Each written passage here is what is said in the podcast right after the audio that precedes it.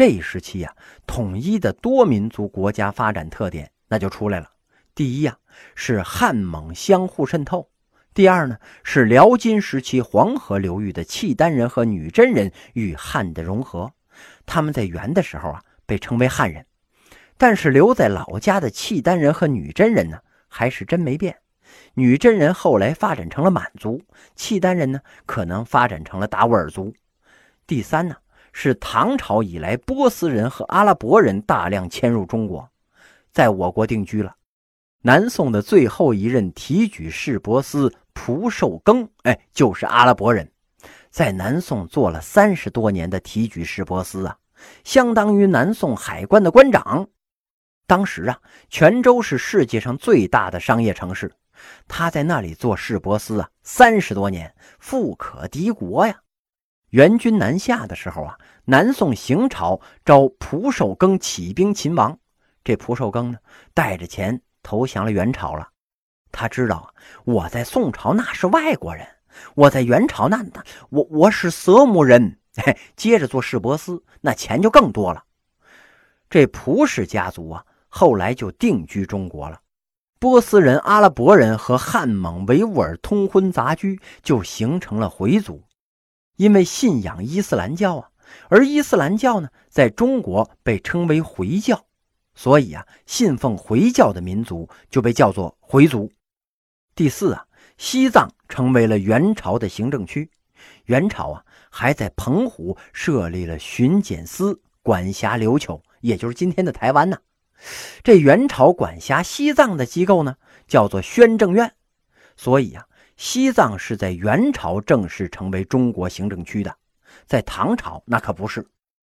有的说呀，这唐波会盟，哎，我们嫁过去一个公主，她的呀就是我们的啦。哈哈哈，那你干脆嫁日本去，那不是更好吗？啊？每一个国家嫁一个，那就统一世界了呀。所以啊，嫁人的办法那不算。西藏在元朝才开始正式成为中国的一个行政区的。这么广阔的领土，怎么进行管辖呀？哎，这就得看这元朝的行省制度了。中央设中书省、枢密院、御史台三个机构。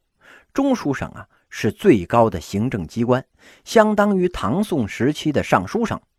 那个时候啊，本来是三省：中书、尚书、门下。这蒙古人呢不会玩嘿，变成了中书省专权，一省独大呀。当时中书宰相呢也不是一个，中书右丞相、中书左丞相、平章政事、参知政事、左丞、右丞那一大堆。枢密院呢是军事机关。宋朝就设立了，御史台呢是监察机关，从秦朝起那就有了。另外设了宣政院，统领宗教事务和管辖西藏地区，大概相当于今天的国务院宗教事务管理局兼西藏自治区党委。除了河北、山西、山东由中书省直接管理之外啊，在地方实行行省制度。设置行中书省，简称呢行省或是省，由中央委派官员管理。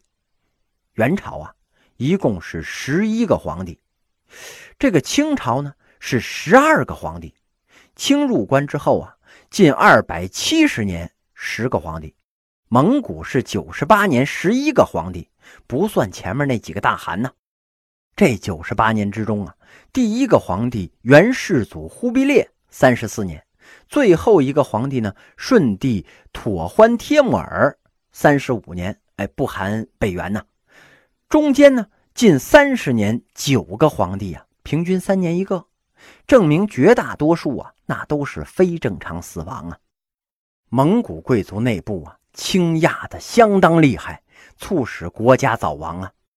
中国历史最黑暗的一页就翻过去了。当然了，这明朝。比他也强不了多少。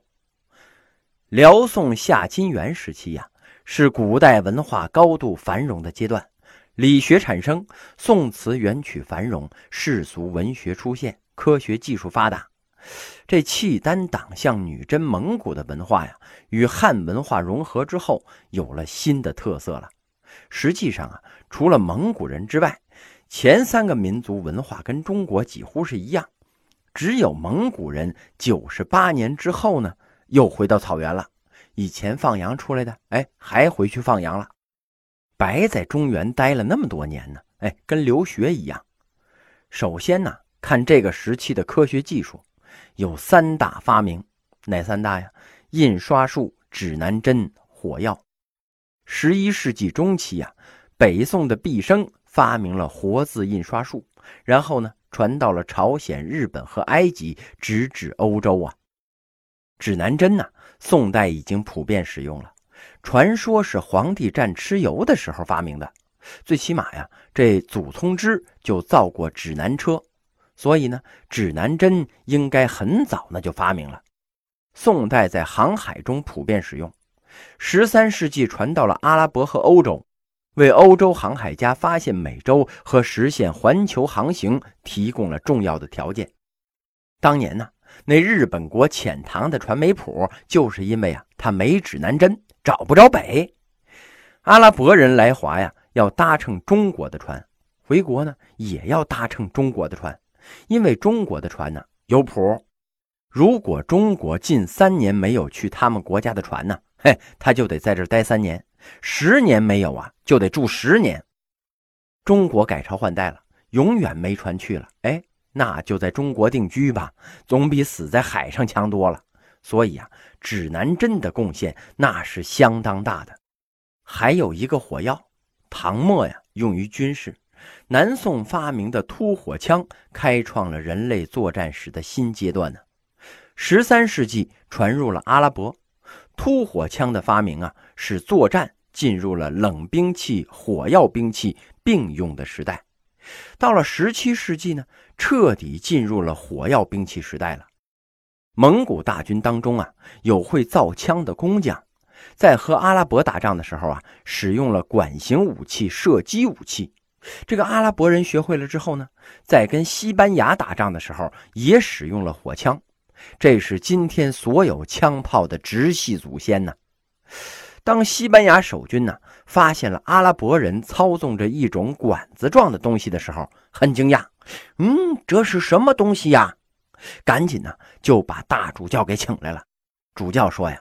我来破解，这是他们的巫术。哎，挂上了圣母玛利亚的画像，撒上圣水底下一开炮，城楼、主教、圣母玛利亚那就一块上天了。欧洲人发现这种东西好使啊，啊，就开始玩了。这一玩啊，就比咱们玩的好。鲁迅先生讲嘛，洋人发明了火药做大炮，中国人呢发明火药驱鬼做炮放烟花。美国国庆啊，都得进口咱们的烟花，因为咱们做的最漂亮啊。中国人发明指南针干嘛呀？看风水，不吉利，哎，这儿不能盖房子，呃，动土不宜呀。洋人呢，则用它航海，发现了新大陆。反过来呀，洋人拿鸦片治病，中国人呢，拿它当饭吃。祖宗给我们留下了多少好东西呀？嘿，你都学不会，净走邪道。你说祖宗无能，这还是子孙不肖呢？鲁迅先生啊，在今天那些愤青的眼里边，应该是中国的第一汉奸。鲁迅骂中国人呢，那叫一个狠呐！哎，你说骂的对不对吧？哎，你敢说他哪句不对呀？三大发明啊，显然都是世界之最。所以呢，奥运会开幕式，哎，二零零八年那个得展示咱们中国古代的文明。此外呀，北宋沈括著的《梦溪笔谈》也是中国科学史上的里程碑呀。元朝的郭守敬是著名的天文学家、数学家、水利专家，官拜都水监。今天北京精密引水渠的原理啊，就是当年郭守敬提出来的。积水潭地铁站一出来，有一片古建筑，那就是惠公祠，哎，纪念郭守敬的。因为那会儿啊，积水潭包括汇河都是郭守敬开凿的。元朝皇帝啊，下旨准许官员七十岁致仕，当官的七十岁啊可以申请退休了，但是这郭守敬除外了。别人呢都可以七十岁退休，但是郭守敬不能啊，所以郭守敬一直干到死在任上。历世几朝啊。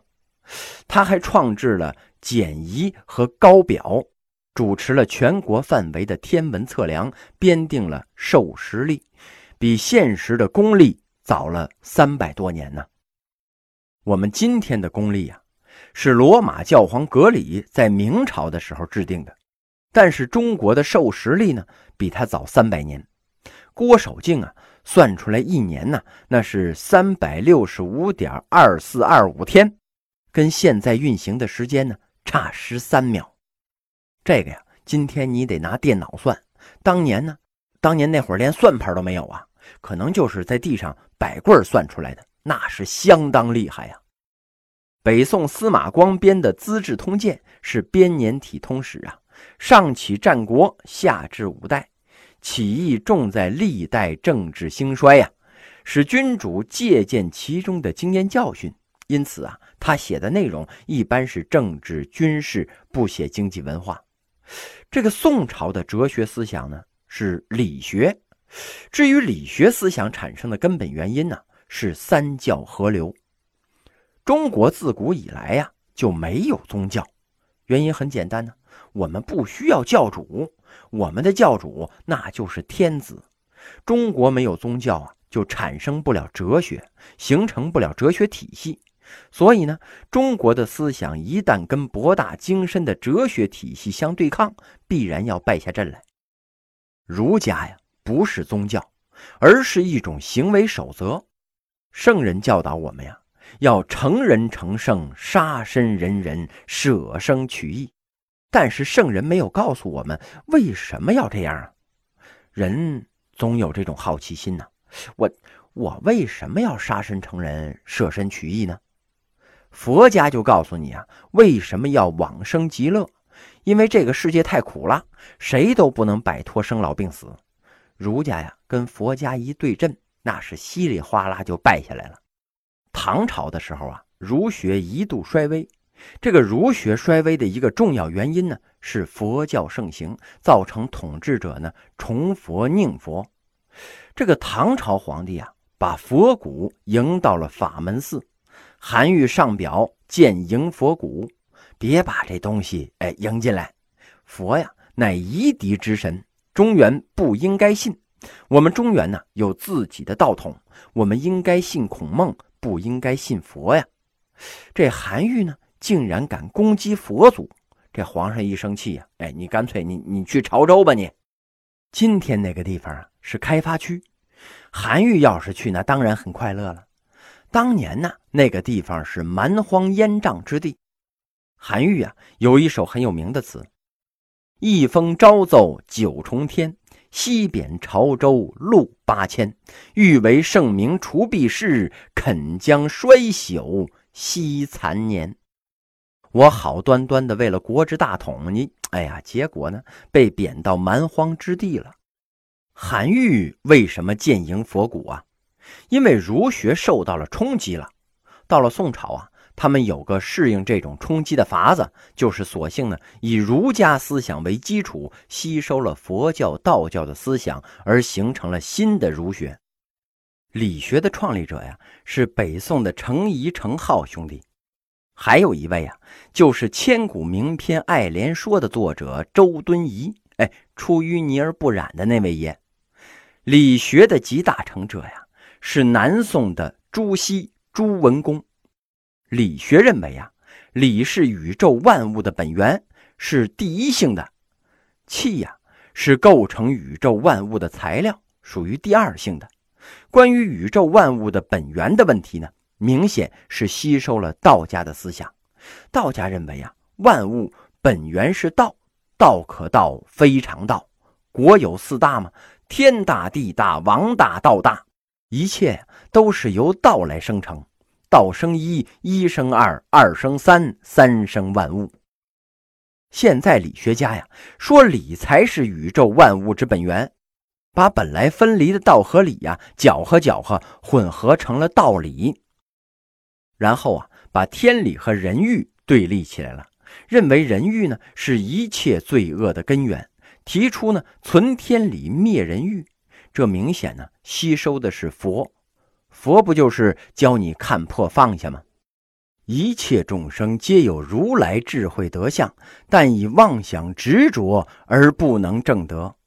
所以啊，佛家就教你去掉妄想，去掉执着，七情六欲全都当没有。哎，放下了，四大皆空，六根清净啊，你就能成佛了。